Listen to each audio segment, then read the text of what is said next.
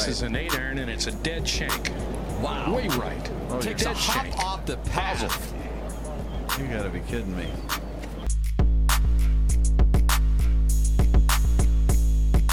Very tough pitch shot right here. You got to hit it into the hill, one hop up and bite, and it's in. Kind of like that.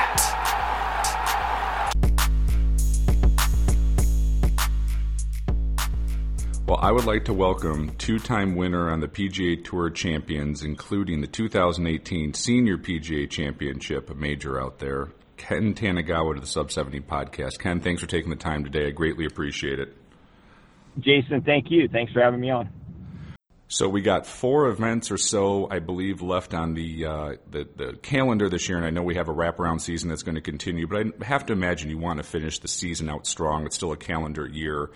Uh, been an interesting year with the stop go stop go and trying to get that rhythm going on on tour this year. But with those four events still coming up, what are you sort of working on? Where's your game at, and you know what are you trying to do to sort of get that momentum going into 2021?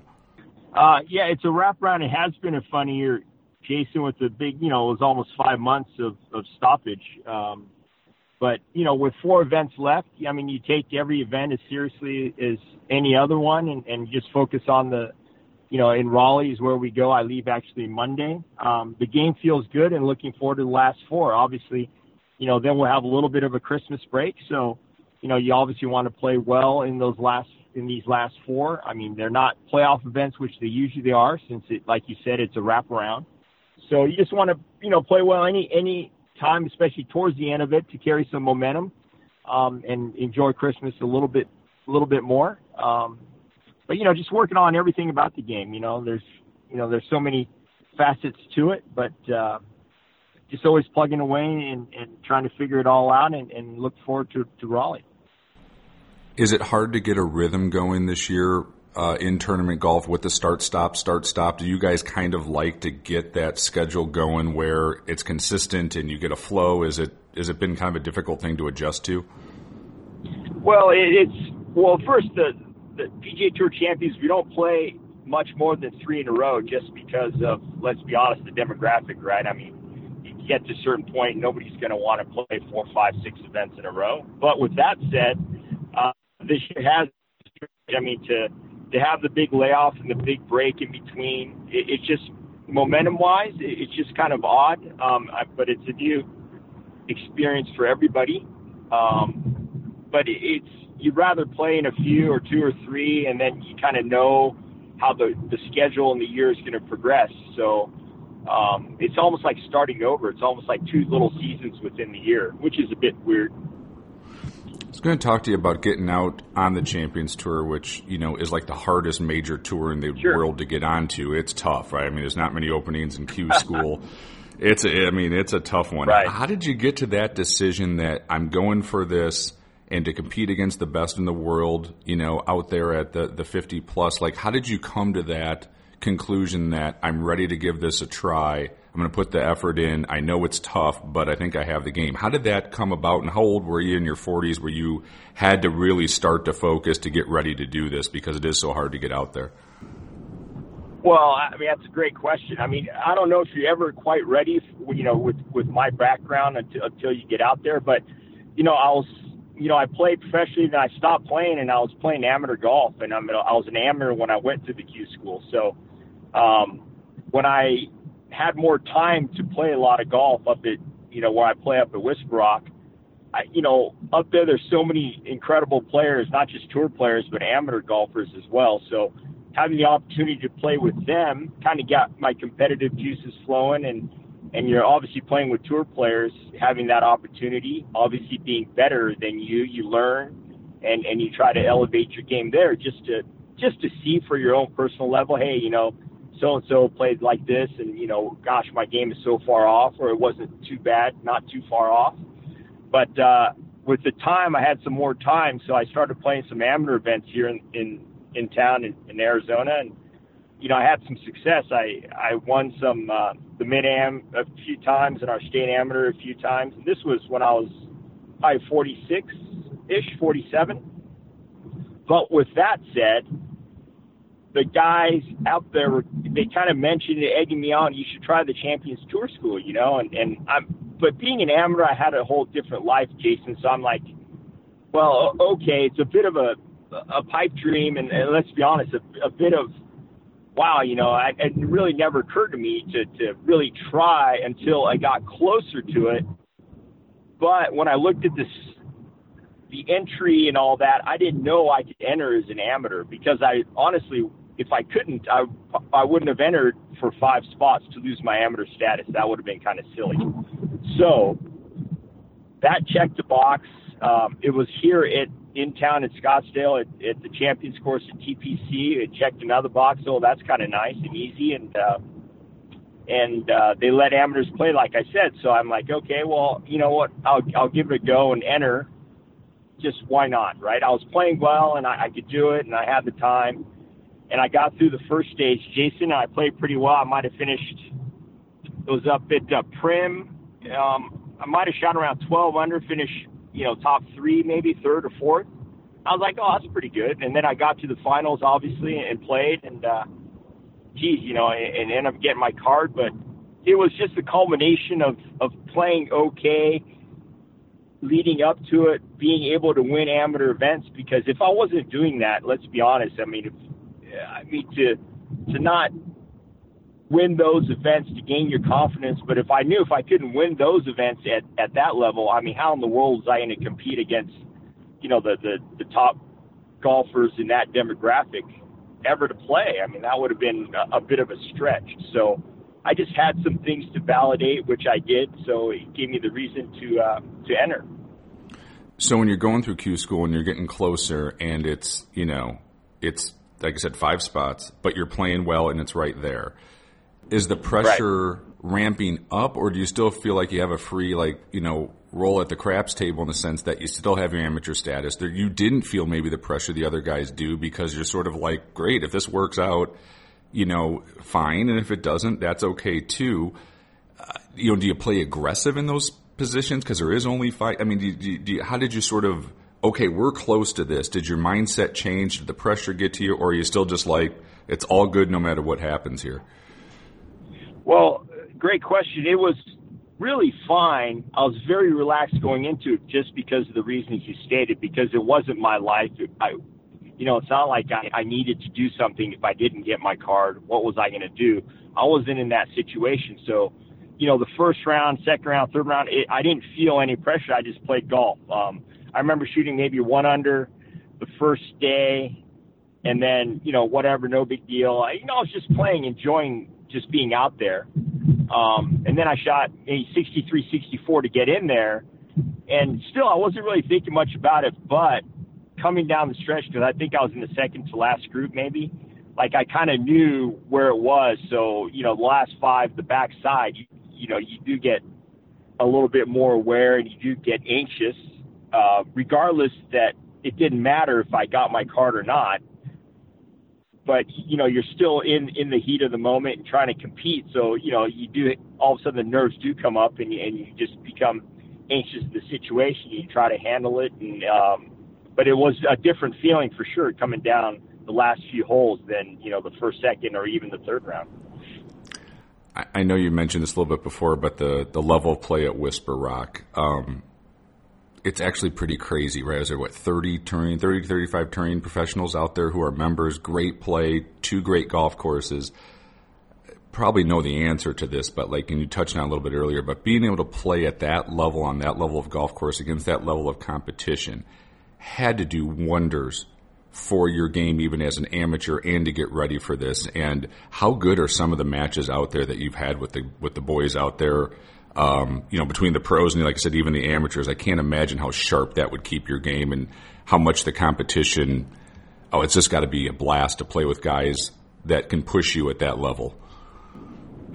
Oh, there's no doubt. I mean, there's you know, I was going to pinpoint certain things that really got gave me the opportunity to to play on the PGA Tour Champions. I mean, Whisper Rock's right up there. I mean, w- without that club and having the opportunity to, to play up there and, and to work on my game, being around those players, I, I don't believe I would have gotten uh, to to to where I have to this point. Um, and and obviously, when you're around tour players and great amateurs. And at the time when you feel like, hey, you know, these golfers are, are better than I am, and you're playing in that environment, it's hard to not get better, right?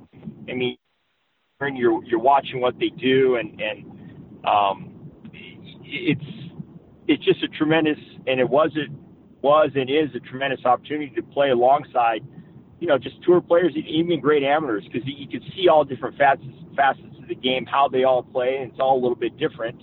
But it's it's a way to learn and to be honest with where you are with your game to see, because if you can't do it or try to beat them in a in a comfortable, you know, at home environment, I mean, to to take your game on the road. Um, outside the gates of Whisper Rock and try to compete against, you know, the Hall of Famers out there. I mean, it's it's like I said earlier, it's a bit of a stretch. So, um, but there, there's no way I don't believe I would have gotten to where I am without having the opportunity to be up there. Um, and they're all so so, you know, all the tour players they're the best in the world. So, and they're really really good. Let me tell you that. But um, and the games are fun. I mean, it just gets super competitive. I think it's you know, the satisfaction of winning, or I don't know if it's more the getting PO'd that you lost, but um, you do have some good matches. I mean, it gets competitive. There's no doubt about it. It doesn't have to be for a lot of dollars exchanged. It's just the fact that you're, you know, for me trying to beat a, you know, at the time a, a, a Geoff Ogilvy or a Chez Reavie or a, you know, a, a Kevin Streelman, a Chappell, a, you know, Kevin Stadler, Jon Rahm. It just goes on and on. But because you're just the perennial underdog in your own little world, even though it's just a fun, casual game at home, you still want to try to beat them. And uh, it, it had, you know, um, it's just unbelievable to have that chance. And it, like I said earlier, it's it's one of the reasons why, you know, I got to to be on the PGA Tour Champions. Have to ask, with all these matches and the tour guys that are Yep. out there, is there a match or two Uh, that like stands out that you're like, here we were, everyone's playing out of their mind, it's crazy. Is there, you know, is there a story or two from those matches that is like legendary at this point? Well, I gotta tell you, there's there's my first time I was playing with one of my good pals, Dave Kelly, um, and I I don't want to mention any names on the tour player, but let's just say he's Australian. He won the U.S. Open. Okay. Um, Don't know who that might uh, be, but we'll figure it out maybe. Well, yeah, you don't want to mention his names, Geoff Ogilvy, because you hate to do that because it's not a good thing to do. But anyways, um, Ken, we don't name names on this podcast. We'll just keep it quiet. Yeah, I no love it. problem at all. Okay, Yeah, good. Perfect. But uh, so you know, I was just an amateur. He didn't know me from Adam. Um, and we get to the first tee, and you know, he's like, "Hey, I give my amateurs, you know, Dave, I give him six shots, and you know, Ken, I'll give you six shots too." I was like, "Wow, three aside." So, being the having zero ego, I was like, "Yeah, I'll take it. No, no problem." So, I remember I uh, like started birdie the first three holes and and shot like 66 and and, and got him pretty good and. uh it was one of those where he's like, uh, never again, mate. And it was a, a great story. but we, you know, obviously he's moved on to Australia, but you know, we became friends and it was a, a lot of fun. And that's something I'll never, never forget because I'm like, wow, you know, I mean, I know he's an incredible world class player, but you know, six shots, that's a lot of shots, but hey, you know, I'm not, uh, not afraid. And like I said, egoless. So I shamefully took it. Well, and his for most of the time, right, it's going to work. You figure most touring pros are plus six, plus seven realistically, and a good amateur is a zero. So he's probably going just Right. with the odds, but did not, re- you know, probably didn't realize you played the tour earlier in your career and you had a pretty decorated amateur career. So it's not like your your normal zero at a at a country club. You know, your handicap probably wasn't that far off from his, but you took his money. He lives and he learns. Uh, McCord stories. Is there a favorite Gary McCord story from being out there? A favorite Gary McCord story. Um, you know, I I can't say I really have a favorite McCord story, but I can tell you that he has a lot of stories, and he's an incredible guy to be around. And you sit at the eight top, and he could kind of take it over, and and he entertains you all the time. When you play with him, he entertains you. And uh, you know what's funny about Gary is he always, you know, he's so he's he has high acumen on the on the game of golf and and the mechanics of it and and, and little trinkets here and there and and he's you know try this try that what do you think of this and he's just a he's just a fun fun fun guy to be around another great guy, uh, member out there. I've had him on the podcast, and like, who doesn't love Lumpy? So, have you got a chance to play with him very Oh. often at uh, Whisper Rock? I have played with him a few times. Actually, we played. Uh, you know, I see him out there on, on tour now. You know, and, and we played Yeah. uh, around together. Uh, we played around together uh, at the Ozarks there um, not too long ago, and I see him every week. He's just a fun guy, entertaining. Um, he's just a blast to be around, and he's he's obviously a a perfect member at Whisper Rock because he he certainly fits the mold there, and and is uh, he's just fun. Lumpy's a, a great great character and. Uh, obviously a great player, obviously, and uh, he's just a fun guy to be around. He's just, you know, you never know what's going to happen or what's going to come out of his mouth at one, and it's all it's all in good fun, and uh, he's just a, he's just a good good dude. I think it gets lost that he's kind of this character and like how good he was on the PGA Tour for like 20 years plus, right? I think he's like people don't realize how great of a player he was or how le- the level he sustained for that period of time as he kind of comes across as this, you know, character from up north. But he's a hell of a player. I mean, a hell of a player. Oh, there's no, oh, there's no doubt. I mean, he's obviously won on the tour, and he's got 20 plus million in career earnings, and you don't do that if you're not a uh, a hell of a player, like you said. If you're not a good golfer, that's you know that's never going to happen. So yeah, I mean, he's got a persona and a character, which is fantastic. But you know, outside of all that, I mean, he knows how to play the game. I mean, he's out there because of his golf, not his you know, not his character in, in that sense. I don't mean it like in a negative way, but Right. you know, he's out there because he, he knows how to hit shots and he makes putts and he scores. And um, yeah, he's obviously, you know, he's got a life exemption out there through career money, and and uh, he's earned and deserved every bit of that. Let's talk about winning on the uh, Champions Tour, which is always fun to get into a little bit. And uh, Sure. Pebble Beach, the first one, you need a 35 footer at the uh, at the last to win historic venue. Like, what what is that moment like when you needed it, you got it, you win Pebble Beach, pressure on, and you come through? Is there any way to describe what that moment is like? Was it go fast? Is it going slow? You like how we'll never be there. So how do you kind of bring us into that arena what that's what's that like to do it and to then pull it off successfully? Well, it's uh, I think right when it went in, it was a moment of disbelief, but it was, uh, you know, I remember so vividly. I mean, the whole to go back to the the 18th tee, I knew I was one back, so you know, my caddy and I were talking. Well, what's the best way to to make birdie? I mean, because you could play the hole in, in, in myriads of ways, and and it was a nice day. The wind was kind of down out of the right. So I said, well, the best chance for making birdie is if I could hit a good drive because I know I could get on the green or somewhere close to the green. So, I, you know, I hit the drive and my thought was, you know, I saw that, tree out there and just go right at that tree because I knew with the wind it could, you know, just turn right off of it and I could maybe get by it. And and and I hit a, a great drive and it and it got out there and it was perfect. So now the hard part was done. I mean, I, I got it in play because it could have gone terribly wrong with you know, with a lot of hazards on one side and OB on the other, right? So, but I was I was calm. But then I, we were playing with the junior too, my junior, and and uh, which was helpful because it kind of took away a little bit of the distraction because I'm trying to help her out too. I mean, you know, the first tee with with the kids. I mean, they're playing in that environment, playing in the last, you know, the last day in in the last round, and there's people out there, so I'm sure they're anxious too. So. Um, you know, it gave me a distraction to talk to her as well coming down the last hole. But after the drive, um, I remember I was like 215 or 216 to the pin, and it was tucked over the bunker. Jason, I was like 205, 206 front, and I knew the four iron could get over the bunker, but it wasn't going to stop.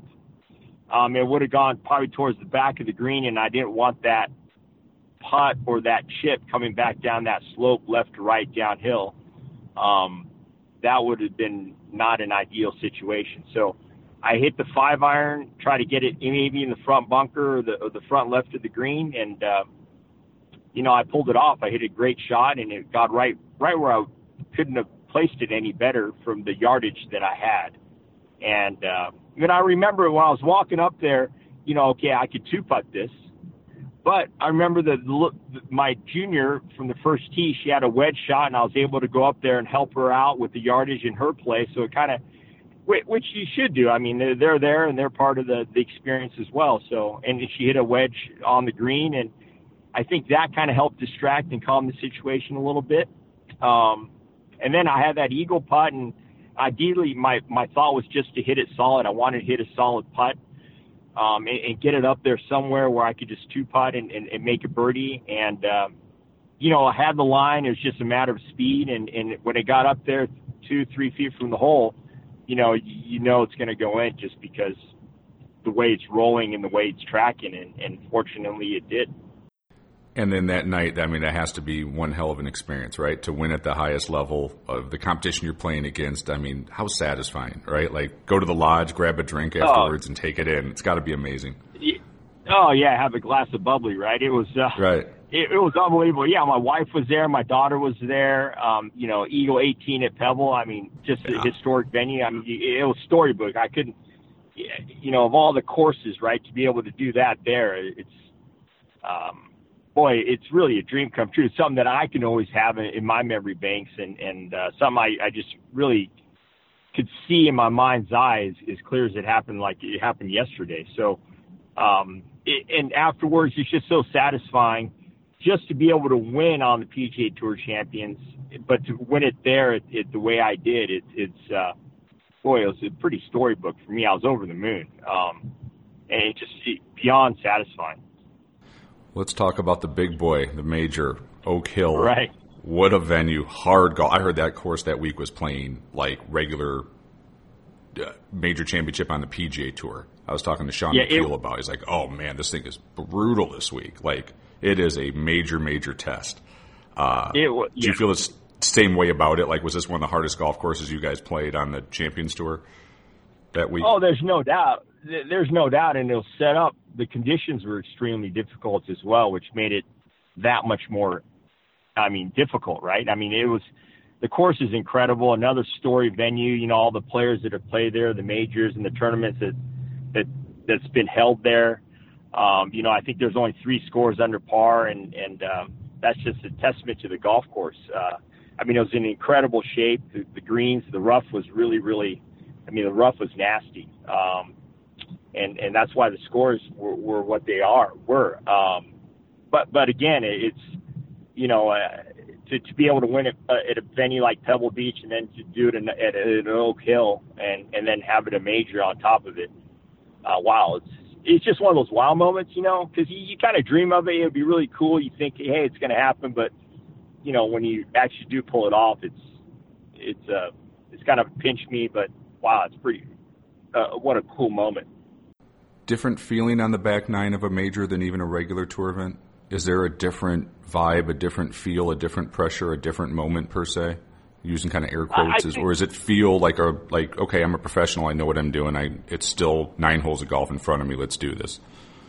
Well, I think that's ideal, right? If you could think that way. I mean, if you could just uh, be that, you know, hey, it's just nine holes. You know, you've done this a million times. Let's go do it.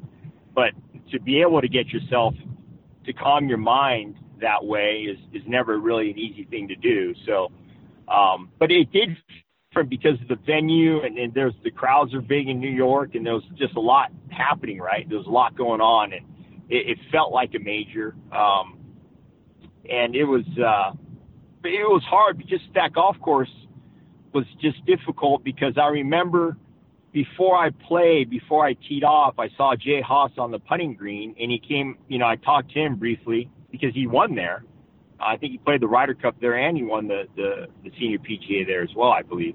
But anyways, he's like, Ken, you know, par's going to be your friend today. And, and I always remember that because I kept telling myself that, you know, I mean, I mean, he would know world class player and, and just a 10 of a guy. But, um, and I always remember that because I missed some putts, you know, for birdies, and you're kind of like, oh, because you, you know, you want those chances. But I said, okay, I secure the par, you know, par's my friend, and I just kept plugging away, plugging away, and just kind of trying to stay uber patient and, and forging on. Um, and I think that might be the difference in that venue or maybe a major as opposed to regular PGA Tour Champions event because there you, in a regular event, you got to keep the gas down and you just got to keep trying to make birdies and keep going because if you don't, everybody else is.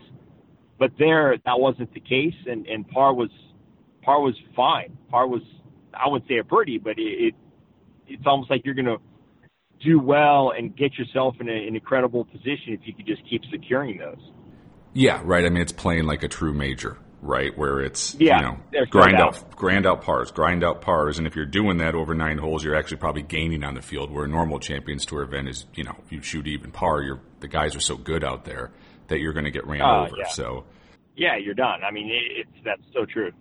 yeah, I mean, totally different mindset for that week. Um, what an accomplishment, man, to be able to have that one on your trophy case, right? The, the the oldest major, the big. I mean, that's a big tournament out there. Like that's a big one. Oh. How uh, uh, how cool just to be able to look. Yep, that's mine. Just look at that trophy every now and then and go, yep, I earned that one. How, You know- what a great, you know what a great accomplishment. Oh yeah, I mean it's I'm you know it's humbling and I'm certainly very proud of it. I mean I I you know I have a silver cleaner thing and I kind of clean the trophy every once in a while because it, you know it's one of those things. You, I'm sitting in my office and I see you know I see the flag that I have and and and the trophy and and you know it's just yeah it's just one of those moments that you know if you had a tough round or a tough tournament you kind of sit back and you and you look at those things and you're like wow you know you, you know, you, you are a golfer. I mean, you obviously proven it, and you, you can play. So it's good to be able to kind of look at and see those things. I know you played professionally, you know, after college, and it didn't work out for you, right? You didn't. Right. You, it, it wasn't a full time career for it. And when you look back at Correct. that, what changed in your game, or maybe even mindset? 'Cause I know it's such a fine line in professional golf. It really is. Where the Right. you know, look how deep the fields are, and how minuscule it is between the player who's 500th in the world and eighth in the world. It's a fine line. What Right. did you learn from almost that not working out that has maybe made you a better player, a better golfer as you got in your 40s and 50s? What do you kind of take away from that time period early in your career when it, you know, it wasn't successful? You didn't do it for 15 years straight. Right. I mean, great question. I, I think, you know, looking back on it now, when I got in, here's the big, biggest difference, Jason. I, I felt like between professional golf and amateur golf is amateur golf. At the end of the day, it doesn't matter. I mean, it, it's it's important, whatever, but it does it doesn't matter. It's not your job. There's no, you know, there's no monetary issues involved with it. It's just you're going out there for fun because you enjoy the game of golf. You enjoy the camaraderie. You enjoy just playing. Yeah, it's competition. Yeah, I mean, not to say you, you enjoy hitting a bad shot or anything like that, but in the back of your mind, you know when you leave the course. I mean, not that nobody cares, but a lot nobody does care. I mean, it's just. I don't mean that in a negative way, but it, No, it I, right. An amateur golfer, you're the only person who cares for the most part. Your wife really doesn't care that much. Your buddies don't even care Yeah. that much. You're just you No, lost either right. you have won twenty bucks or lost twenty bucks, and you can moan and bitch, or you can be happy. But it's kind of on you for like I think from an amateur golf standpoint. You're right. I mean, it, it's cool and all that. There's prestige, and I, I get all that. But at the end of the day, in, in your world or in, in the world of, you're, it's just fun. You and and when I was doing that, when I got back when I was playing amateur golf, you just kind of you realize, boy, I do enjoy the game because you must because you're out there. You know, you you you, play and and and you enjoy the competition, and you really really are in a position where you truly separate yourself from golf from serious competitive professional golf to just really competitive fun golf. And and and ideally that is what I think got me to playing again and, and playing at a at a better level now is because I think your whole mindset is is you're going into like it, it just doesn't matter and it creates a lot of freedom. Um, and it's just easier to play and I think that's why I played some of my best golf when I was an amateur just because of that. I think your talents, whatever they may be, could come out a lot easier when you just in the back of your mind you care, but you just don't care. If that makes sense, because almost it, like you're doesn't. trying too hard, like trying too hard as a young professional, like almost Right, pushing it too hard. there's no doubt you're trying too hard and you could go down this rabbit hole, right? You're you're kind of struggling, so now you're consumed by it. You're you're thinking about it, and you, and you over practice, or you, you're not allowing yourself to be you, right? You're always kind of trying to do too much, overthinking it. You're getting consumed by it. Now you now you're you know you, you- your self worth gets tied into to being a golfer or how you're performing, and it's all really silly as you grow up and and you, and you step away from it, it really doesn't make sense. It's really silly. because it's just a game. But when you're in it, playing professional golf and not trying to play at a certain level or not playing at a certain level, it just becomes very, very difficult. And um, and those are the things when you're in it in in that battle, it's it's hard to see unless you really step away from it, which I did to the extreme. Like I like bailed on it and and really wasn't my life. And then you really realize looking back, you goes, God, that's really stupid. You know, it doesn't make sense. I totally understand it. I totally get it.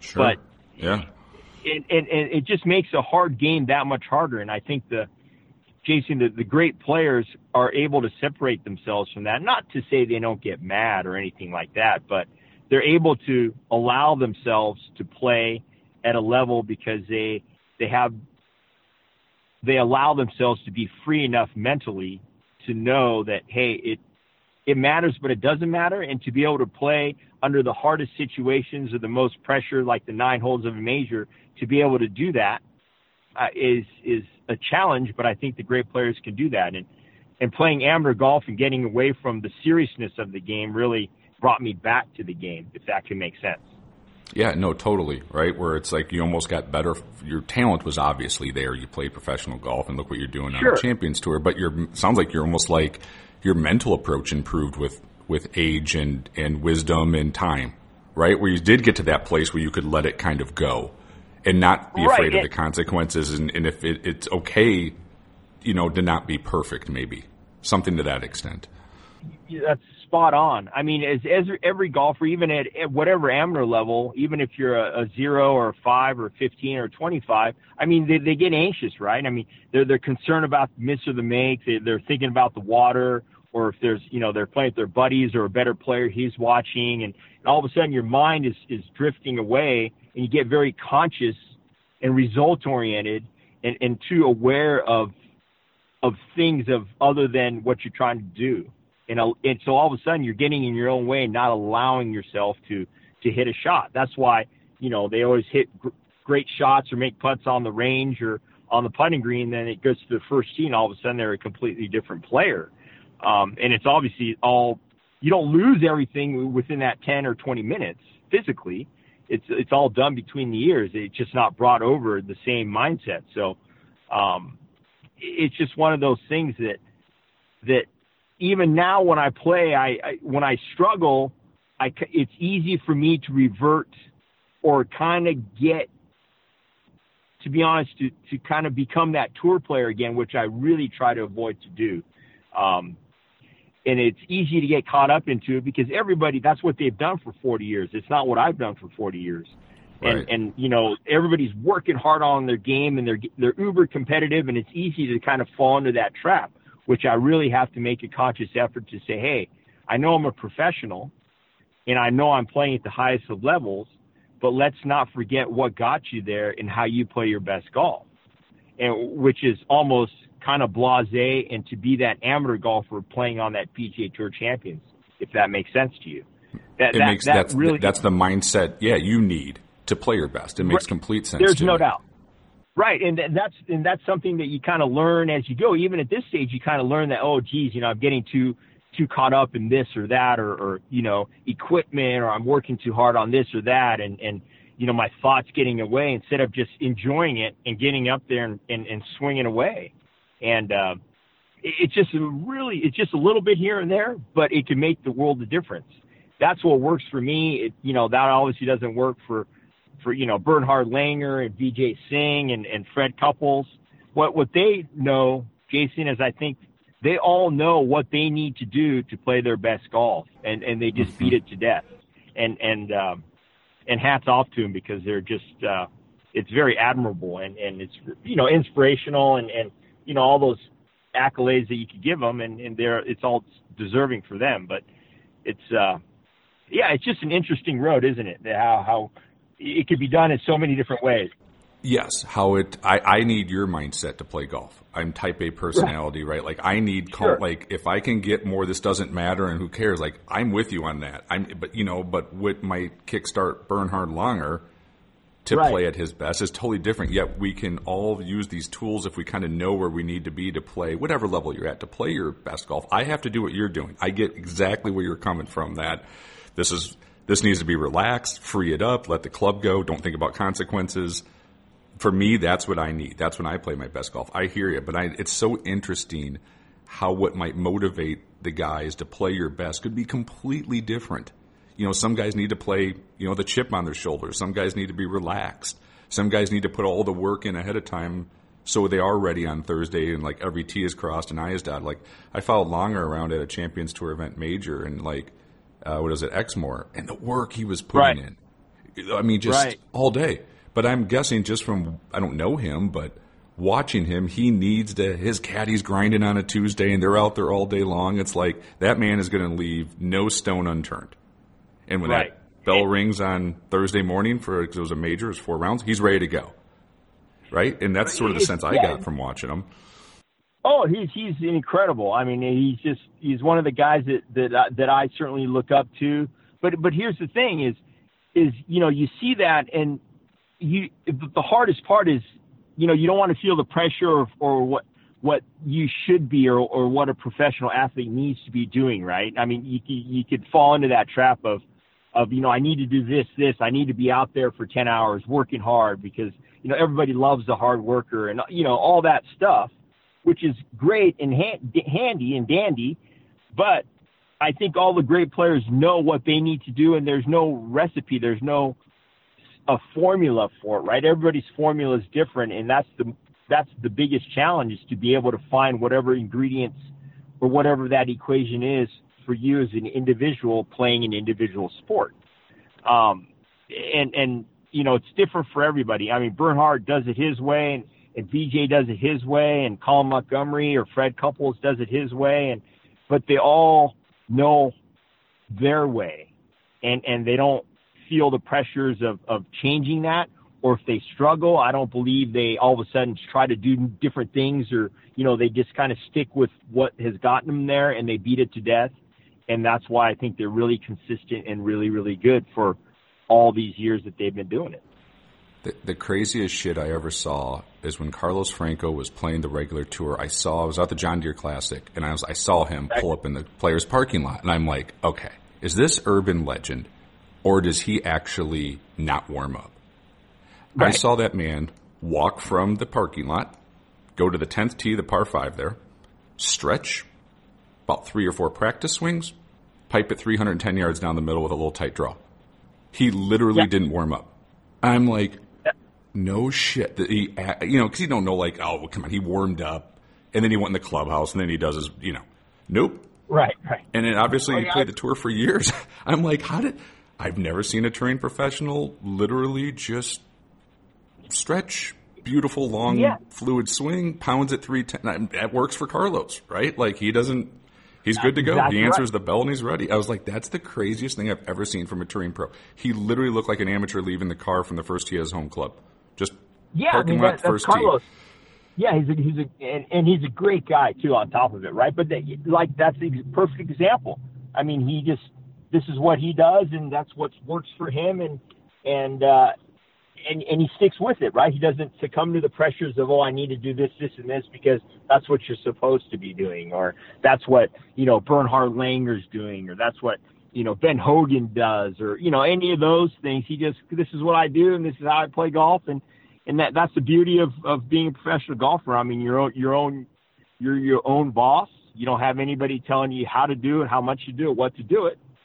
But I think the key is to be able to find out what that works for you as as a as a professional golfer or any or any uh or even a, all the amateurs out there with your game, you know. But I think a lot of it is your attitude of what you do off the golf course. So when you get to the golf course, you're bringing that all with you instead of all of a sudden trying to do something different once you get to the first tee or something, right?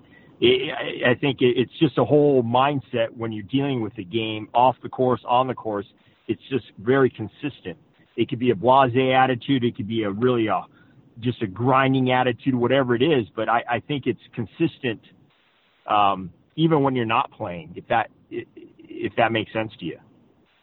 I thought what Carlos did as an amateur was the coolest thing ever because I know nine million times you're like got no time to warm up your run to the first tee and then he's Oh, just yeah. like he totally just pounds it like I'm like Yeah. wow like that's just nutted. Like he's so long, the swing was so flat. I'm like, oh yeah, Sure. it works for Carlos. But I have to admit, like as an amateur, I was like, that's pretty cool. Straight from the parking lot, couple stretches, couple practice swings, peg it.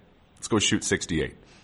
Well, that It just shows awesome. you how free his mind. That's how shows you how free his mind is, right? Because he knows he doesn't need to do that. He just doesn't care. He doesn't care that he, he should hit balls or you know he needs to warm up. Hey, my body feels like this. It's loose. I'm ready to go.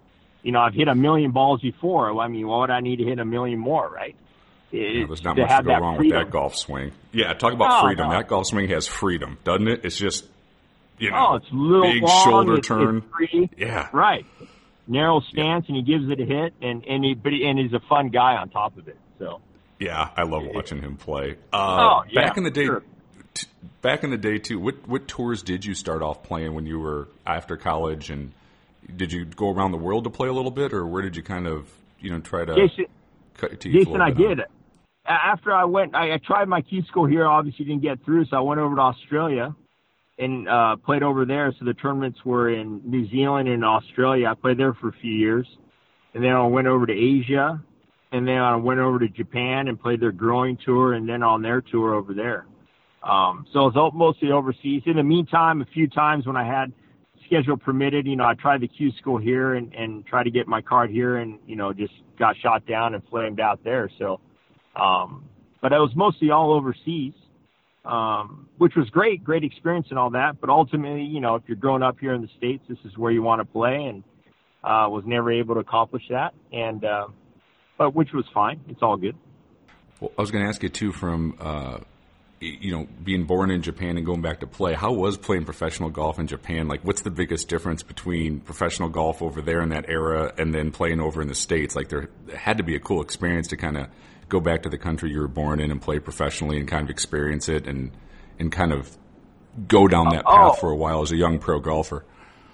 Oh, it was great. I mean, first, I, I love the country, and, and you know, this past year is the first year I haven't gone back, and I can't tell you how long because of the COVID. But uh, it was a neat experience. You just, it's just different. You know, it's the the courses are are, are very very different. Um, uh, the the tour was set up fine. Was, the tour was run really well, and and the purses back then were really good. I mean, a lot of them were a million dollars back in the '90s, which is significantly uh, was large uh, at at that time, um, and it was it was a lot of fun. The guys were fun. Uh, the, the golf, you know, obviously not as deep from top to bottom, but the top players were great players. Uh, Yeah, there's some a handful of US era. guys there. Oh, for Yeah. sure. I mean, you have the Jumbo Ozakis and the Isao Aokis and the Tommy Nakajimas of the world, and Yeah, and guys from here that went over there. Carlos Franco, we were just talking about, played over there. Um, you know, Brandt Jobe, who was my teammate, was over there, and and uh, Todd Hamilton and, and Brian Watts and David Ishii was a long time perennial over there from the states, and um, but just a lot of fun. You know, it's just a, a fun play to, place to play, and the guys are are good and and and, and fun guys to be around. So. Uh, and just to be able to be in Japan, uh, you know, which a, a country I love, and, and to be able to play golf over there, you know, hard to beat. did you ever get to meet Jumbo? Oh yeah, I did meet Jumbo. Played with Jumbo a few times. Uh, certainly an interesting character, uh, a legend over there in, in the golf. He's won what, probably a hundred Oh, times on one Yeah. tour. Yeah, I mean, it's just you know when I was there, he was winning you know eight, nine, ten, eleven times a year. I mean, it's just like wow. I mean, and he was still just a- pounding it back then, right? Like at almost fifty, wasn't he? Just still stupid Oh long. yeah, really, really long, really long. But you know what I remember? Not just that, but he was a phenomenal putter. I mean, he, you know, uh, and he had this.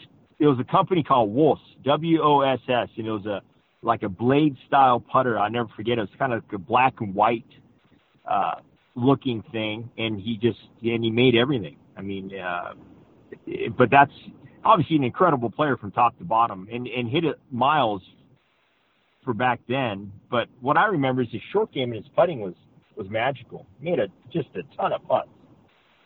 Did he have an aura about him? Kind of like Oh yeah, I this- mean you know yeah. th- there's no doubt. I mean he's legendary over there, and you know the, where the culture is.